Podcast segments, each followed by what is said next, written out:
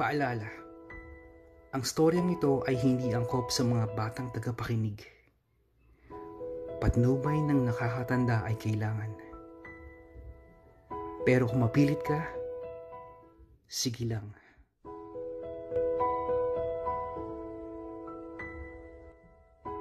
Ang storyang ito ay pinamagatang The Game of Last. Simulan na natin ang kwento.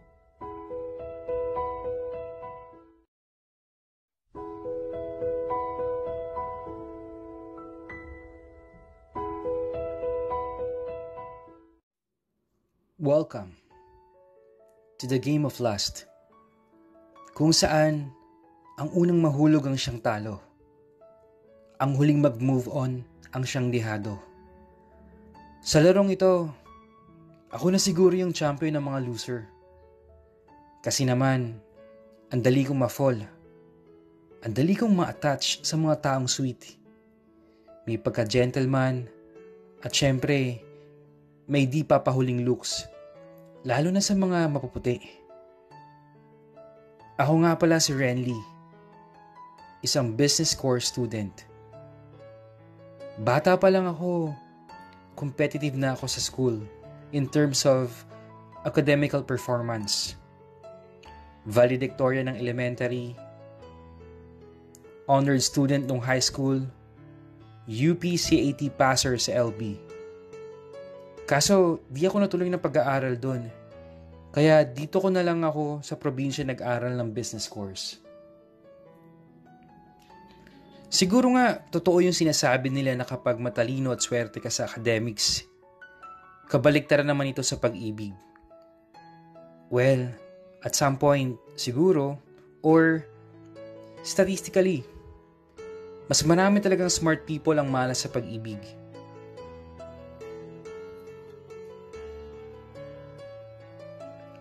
I never had girlfriends nor boyfriends since birth. Sa high school. Iwas ako sa mga boys kasi medyo bully sila noon.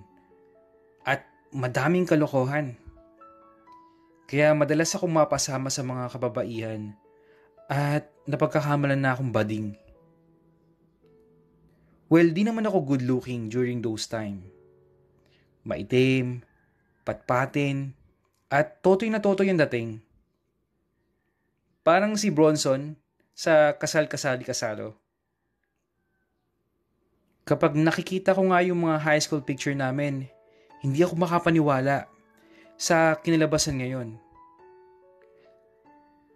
Salamat na lang na malaki sa puberty. Hindi ko naman masasabing gwapong-gwapo ako ngayon. Average type lang plus intellectual factor, siguro at sweet na dimple. At dahil nga single since birth, ang naging takbo ng buhay ko, I set myself to believe na darating din ang tamang panahon para sa akin. And all I need to do is prepare myself for that special person na magdudulot ng malaking pagbabago sa takbo ng love story sa buhay ko. As I thought, sibang gabi na naman. Medyo na-excite akong pumunta ng simbahan ngayong araw. Hindi kasi makakasama sila mama kaya mag-isa lang akong pupunta ng simbahan. Well, magkikita kasi kami ni Mr. Nurse sa simbahan. Nauna na nga siya doon. At aantayin niya na lang ako sa pinto ng simbahan.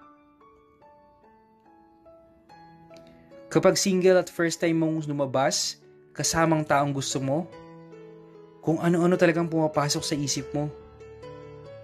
Feeling ko para akong prinsipe na inaantay ng aking, well, prinsipe din. At sumakay na nga ako ng tricycle papuntang simbahan. Pagdating ko doon, mag-uumpisa na ang misa.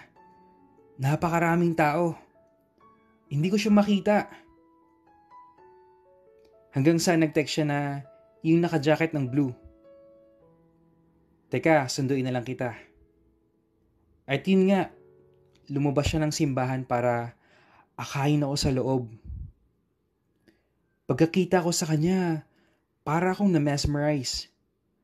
Ang puti ng kutis niya. Sobrang kinis. At mahihiya ang tigyawat na tumubo sa makinis niyang muka. Hinilan yung kamay ko papasok. Shit! Ang lambot ng kamay niya. At ang bango-bango niya. Nahiya naman ako kasi hindi ako nagpapabango. Johnson's baby powder lang, okay na ako. At yun, standing ovation kami sa pinto ng simbahan sa kabuuan ng misa. Madalas mabaling ang tingin ko sa kanyang mukha. Para siyang Korean superstar. Tapos, napatigil yung titig ko sa labi niya. Ang pink tapos para siyang nakalip balm. Tumingin siya sa akin sabay ngiti. Lord, kukunin mo na ba ako? Ang bulong ko sa isip-isip ko. I just died in that kind of smile. Two days ago lang, nung magkasabay kami sa tricycle. Pareho pala kami ng barangay. Magkalayo nga lang ng konti. Bumaba yung aling nakaupo sa loob ng tricycle. Naisipan kong pumasok na lang at umupo sa loob. At nakatabi ko nga si Mr. Nurse. Naka-uniforme kasi siya. Madalas ko siyang sulyapan sa salamin na nasa harap namin. Siya naman, panay ang baling ng tingin sa daanan o kaya sa gilid niya. Nang malapit na siya sa kanyang bababaan, bigla niya akong tinanong sa aking cellphone number. Napatulala ako at inabot niya sa akin yung cellphone niya. Ano pa nga bang magagawa ko? Siyempre, edi binigay ko na. At pagkababa niya, agad siya nag-text. Sabi niya, Pasensya ka na. First time kong humingi ng number ng tao sa tricycle. Sobrang nahihiya ako sa'yo kanina. Ha? Bakit ka naman mahihiya? Tsaka, bakit mo ba kinuha yung number ko? Reply ko. Eh kasi, napansin kong panay yung titig mo sa akin kanina. Tsaka, nakukyutan ako sa'yo. Seryoso ka? Ako cute? Eh, sa mga kamag-anakan ko lang naririnig na may nagsasabi sa akin ang cute eh. Pinagtitripan kaya ako nito? Ah, ganun ba? Nako, salamat ah. At yun, nag-uusap na kami sa kung ano-anong mga bagay. Getting to know each other a little too well.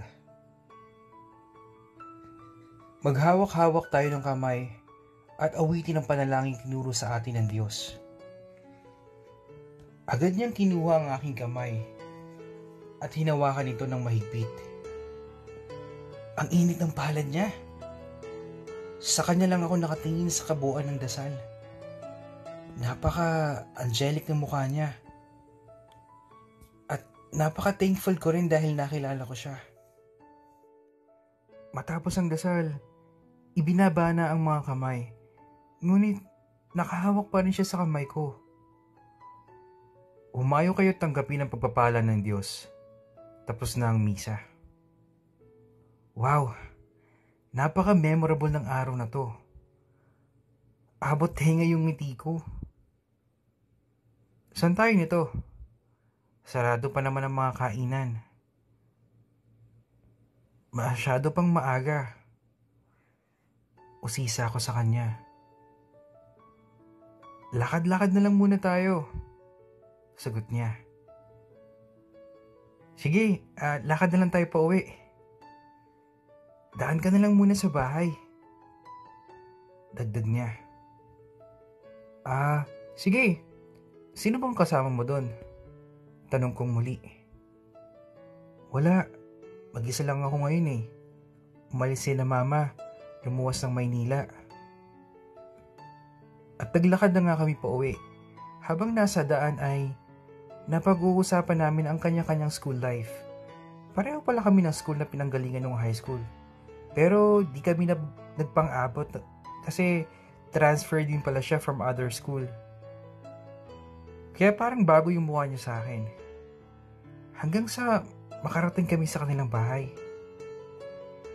Halika, pasok ka muna. Upo ka muna dyan, oh. Alok niya. At naupo na nga ako sa mahabang sofa. Tumabi siya sa akin. Sabay tanong, Nagugutom ka ba? Gusto mo ng kape? O kaya, tinapay? Ah, hindi naman. Okay lang ako. Ikaw lang talaga mag-isa dito? Wala ka bang mga kapatid? Wala eh. Only child lang ako. Ang sagot niya. Malamig pa rin no? Ang sambit niya. Oo nga eh, kahit nasa loob na tayo at naka-jacket, ang lamig pa rin. Dagdag ko. Halika nga dito. Sabay akabay sa akin at inilapit niya ang kanyang labi sa aking tenga. Nararamdaman ko ang hininga niya. Mainit at parang basa. Basa? Shit! Did he just lick my ear? Ikaw na lang kakainin ko. Okay lang ba sa'yo? Bulong niya. Sabay dila muli sa aking tenga at idinikit niya ang kanyang mukha sa aking lieg. Hindi ako nakaimik at parang naninigas ang buong katawan sa nangyayari. Ibinaba niya ang zipper ng aking jacket at ipinasok ang kanang kamay sa aking t-shirt. Nilaro ng kanyang daliri ang nipples ko. Samantalang isa ang ninahagod ng aking likuran. At patuloy pa rin siya sa paghalik ng aking tenga. Pababa sa lieg at pabalik sa tenga. Nakatingin lang ako sa kawalan at napapapikit sa ginagawa niya sa akin. Totoo ba to? Ano ba tong nangyayari? Bulong ko sa isipan ko. Inilabas niya ang kanyang kamay sa aking damit. Ipinatong ito sa aking pantalon. Na nooy tigas na tigas na at may malapot ng katas sa ibabaw. Hinawakan ko ang kanyang kamay at pinigil siya sa kanyang ginagawa. Ah, teka lang. Ang bilis naman ata nito. Ang sambit ko sa kanya. Inilapit niya muli ang labi sa akin tenga. Sabay bulong, Mabilis ba? Huwag kang magalala. Dadahan-dahanin ko para sa'yo. At muling pasok ng dila sa aking tenga. Napayuko na lang ako bigla sa ginagawa niya sa akin. Nangingilid yung luha ko sa aking mga mata. Hindi maipaliwanag yung nararamdaman ko. Natatakot, nahihiya. Ewan, basta. Sa pagyuko ko, napatigil din siya sa kanyang ginagawa. Natatakot ka ba? Ang tanong niya sa akin. At sinagot ko lang siya ng tango. Huwag kang matakot. Akong bahala sa'yo. Sabay hawak sa aking baba at baling ng aking mukha patungo sa kanya. Sabay sa lubong ng isang mainit na halik. Nakadilat ang aking mata at nanalaki ang aking paningin. Habang pinagmamas na ng lalaking nakapikit na humahalik sa akin. Shit. Ang gwapo niya. Pero, kumalas ako sa aming halikan. Matapos ang halos sampung segundong torrid kiss na yon. First time ko yun. Sabay ko at tingin sa sahig. First time mo ba? Kinuha niya muli ang aking muka at itinapat sa kanya. Nakita niya ang aking maluhaluhang mga mata. O ito, second time mo na. Sabay sakmal muli sa aking mga labi. Hindi na ako nakapagpigil at napapakit na lang din ako sa mga kaganapan at tuluyang lumuha. Ngunit sa pagkakataong ito ay ipinapasok na niya ang kanyang dila sa loob ng aking bibig. Hindi ko alam ang gagawin kaya't ibinuka ko na lang ang aking saradong mga ngipin na humahad lang sa kanyang dila pakapasok at nagparaya sa kung ano mang kanyang gagawin. Ipinasok niya ang kanyang dila at maya maya'y hinihigop-higop niya ang aking dila. Hindi talaga ako makapaniwala sa nangyayari. Sinubukan ko rin makipagpalitan sa kanya ng halik. Ngunit hindi ko talaga alam kung paano. Habang naghahalikan kami, bumaba ang kanyang mga kamay sa aking pantalon. At binuksan niyang butones at zipper. Nakabungad na sa taas ng aking brief ang ulo ng aking ari. Hinahagod ng kanyang kamay ang aking ari sa loob ng aking brief. At maya-maya ay nilalaro naman niya ang ulo nito na naglalaway na sa precam. Sumasakit ang aking puso at ari. Ang laki nito ah. Ang tigas. Parang bakal. Namula na lamang ako sa sinabi niya. At naramdaman kong nagiinit ang aking mga tenga. Kinuha niya ang kanan kamay ko ipinataw naman sa kanyang pantalon. Siya rin namang nagbukas ng butones at zipper nito. Sabay baba ng kanyang suot, pambaba. Hanggang sa kanyang tuhod. Nakita ko ang pinkish na ulo ng kanyang burat. At basang-basa na rin sa precam. Hinawakan ko ito at muli kami naghalikan. Habang hawak-hawak ang edits ng bawat isa. Mainit ng mga kaganapan ngunit punong-puno pa rin ang aking isipan ng pagkalito. Hanggang sa narinig namin ang malakas sa tinig ng kanilang mga manok. Para akong nagising at biglang tumayo. Nag-ayos sa sarili dahil napansin kong maliwanag na sa labas ng bahay at siguradong magtataka na si na mama bakit ang tagal kong nasa labas. Nako, ah, uh, baka hinahanap na ako ng mga magulang ko. Ganun ba? Sige, tara. Ihatid na kita. Aya niya. At inihatid niya nga ako hanggang sa gate ng bahay namin. At doon ay nagpaalam kami muli sa isa't isa. Sa susunod na lang, sambit ko. Sige, till next time. Sana matuloy na ah. Sagot niya. Pagdating ko ng bahay, wala na pala sila mama at pumasok na sa opisina. Dumiretso ako ng banyo at dun ko pinagpatuloy ang pagpapaligay sa aking sarili. Habang iniisip ang mainit na halik at haplos ni Mr. Nurse sa aking katawan.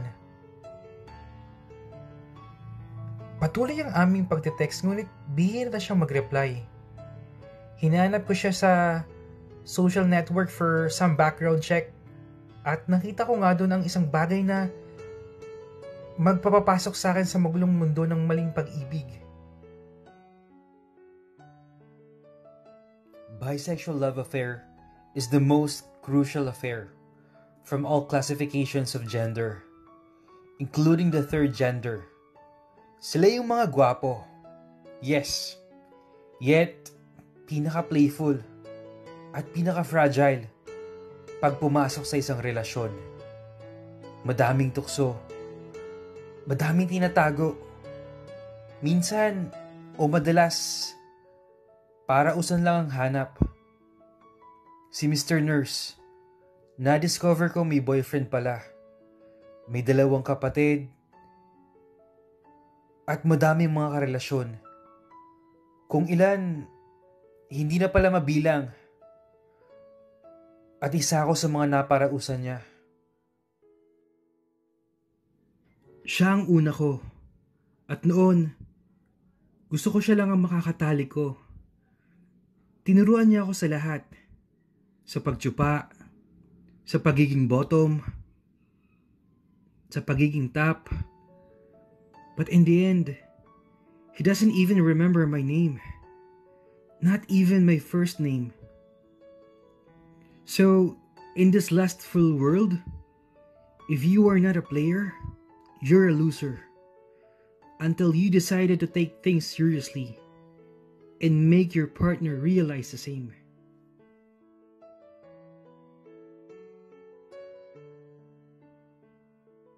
Kung meron kayong stories na gustong ibahagi or i-share, isend nyo lang sa email address ko.